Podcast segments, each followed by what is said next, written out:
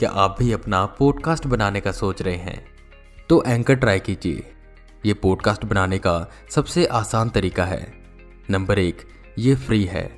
Number दो, इसमें कई सारे ऐसे टूल्स हैं जो आपको अपने फ़ोन और कंप्यूटर पर रिकॉर्ड और एडिट करने की फैसिलिटी देते हैं। नंबर तीन, आप अपने पॉडकास्ट को डिस्ट्रीब्यूट भी कर सकते हैं, जिससे इसे स्पोटिफाई और दूसरे प्लेटफॉर्म पर सुना जा सकता है।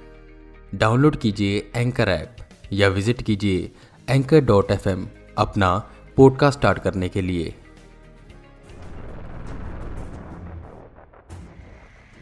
सतीश को गाजियाबाद आए, काफ़ी दिन हो चुके थे, पर उसे कोई काम नहीं मिल रहा था।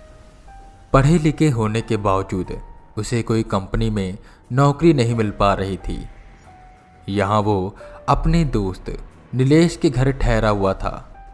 आखिर में नीलेश की जान पहचान से सतीश को एक वॉचमैन की नौकरी मिल जाती है।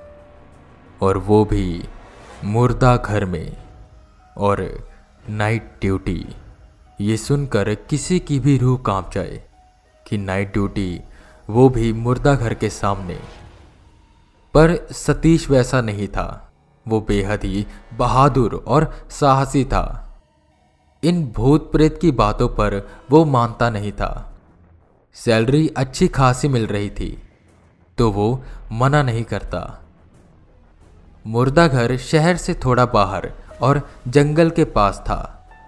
सतीश की ड्यूटी रात के आठ बजे से लेकर सुबह के छह बजे तक की थी।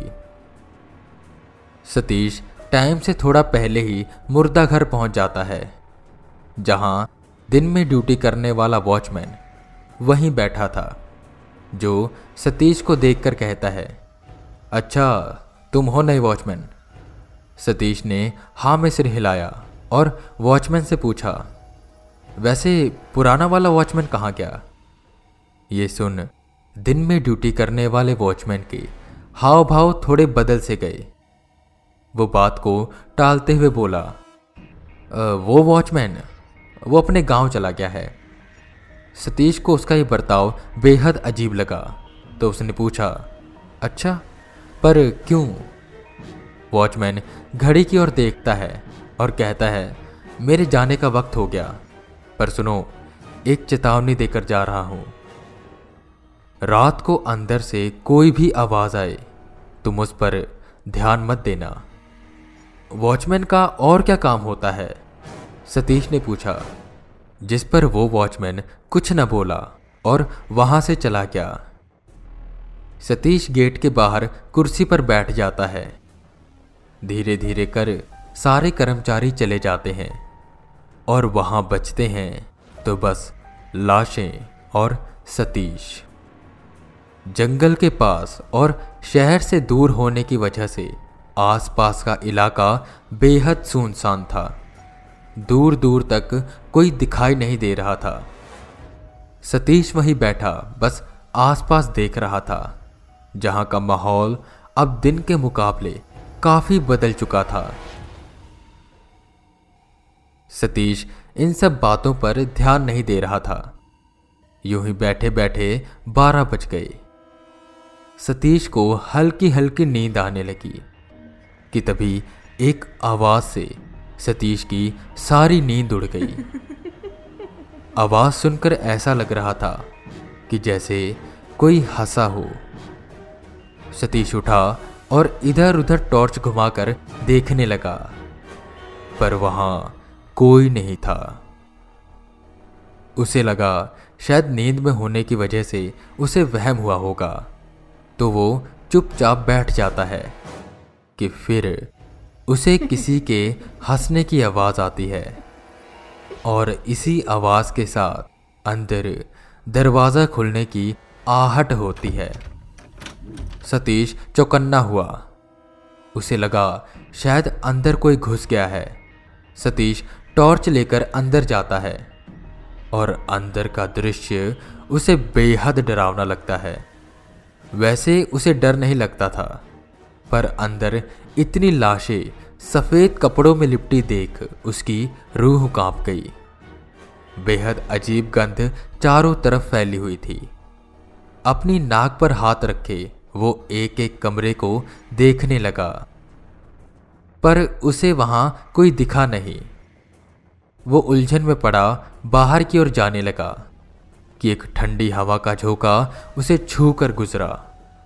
सतीश पलटा और आसपास देखने लगा, पर वहाँ कोई नहीं था, कि तभी साथ वाले रूम से कुछ गिरने की आवाज़ आई। सतीश कांपते पैरों से अंदर गया, और उसने वहाँ देखा कि एक लाश नीचे गिर गई है। पर कैसे, वो उसे समझ नहीं आ रहा था। वह उस लाश की तरफ़ जाता है, उसे उठाकर वापस रखने के इरादे से।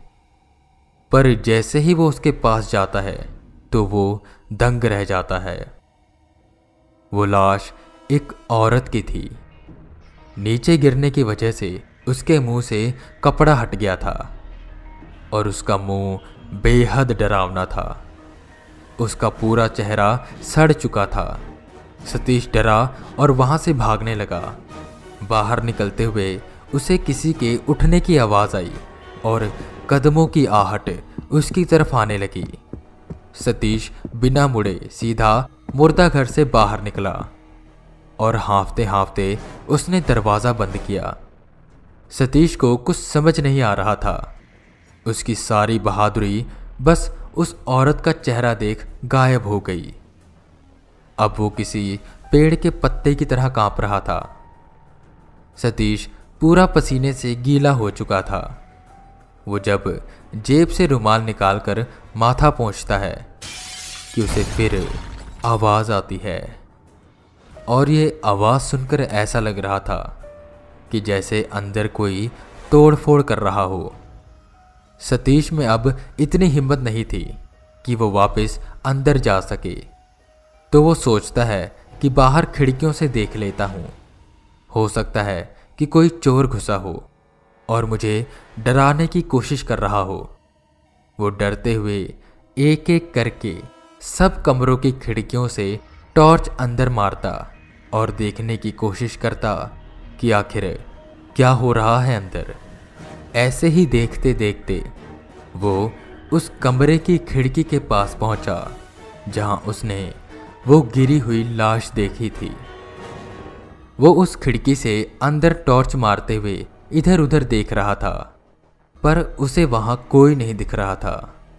पर एक चीज़ उसे अजीब लग रही थी।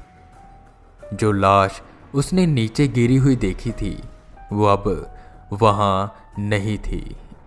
वहाँ बस सफ़ेद चद्दर पड़ी थी, जिसे देख सतीश बेहद चौंक गया कि आखिर लाश गई कहाँ। वो देख ही रहा था कि एकदम से खिड़की पर किसी ने हाथ रखा। सतीश पीछे की ओर हुआ। अभी वो उस खिड़की की तरफ़ देख ही रहा था कि एकदम से कोई औरत खिड़की के शीशे से बाहर निकलने की कोशिश करने लगी। अजीब तरह से हँसते हुए वो बार बार खिड़की पर हाथ मार रही थी और सतीश को ही घूर रही थी। सतीश ने उस औरत के चेहरे पर टॉर्च मारी। और जो उसने देखा उससे एक पल के लिए उसका शरीर वहीं जाम हो गया। ये वही लाश थी जो कुछ देर पहले उस कमरे में नीचे गिर गई थी। वही डरावना चेहरा, जिसे सतीश भुला नहीं पा रहा था। सतीश किसी न किसी तरह हिम्मत जुटाता है और वहाँ से भाग जाता है। सतीश के सामने वही चेहरा बार बार घूम रहा था। वो बेहद डरा हुआ था। वो चुपचाप उसी कुर्सी पर बैठ जाता है, पर पूरी रात उसे आवाज़ें आती रहती हैं। कभी किसी के हंसने की तो कभी रोने की। पूरी रात ऐसा लग रहा था, जैसे कोई उस मुर्दा घर में तोड़ फोड़ कर रहा हो। यहाँ से वहाँ दौड़ रहा हो और लाशों को एक जगह से दूसरी जगह फेंक रहा हो। जैसे तैसे करके वो डरावनी रात कटी और सुबह होते ही सतीश की सांस में सांस आई। वो बस वहाँ से जाना चाहता था। ठीक छः बजे वो दूसरा वॉचमैन आया और वो सतीश का चेहरा देख समझ गया कि रात को इसके साथ कुछ ना कुछ हुआ है। वो सतीश से कहता है, कहा था ना, अंदर मत जाना, बस यहीं बैठे रहना। सतीश डरते हुए कहने लगा, अब मैं नहीं करूँगा ये नौकरी, मैं ये नौकरी छोड़ रहा हूँ। और इतना कहते ही सतीश वहाँ से भाग गया। आई होप आपको ये कहानी पसंद आई होगी। और अगर आपको एक कहानी पसंद आई है तो हॉरर टेप को फॉलो करें, अपने दोस्तों के साथ शेयर करें। और अगर आप हमसे जुड़ना चाहते हैं तो आप हमें इंस्टाग्राम पर फॉलो कर सकते हैं। आईडी है हॉरर टेप हिंदी। बाकी, मैं वी के रावत, फिर मिलूँगा आपको एक नए एपिसोड के साथ। तब तक के लिए बने रहे हमारे साथ और सुनते रहें हॉरर टेप।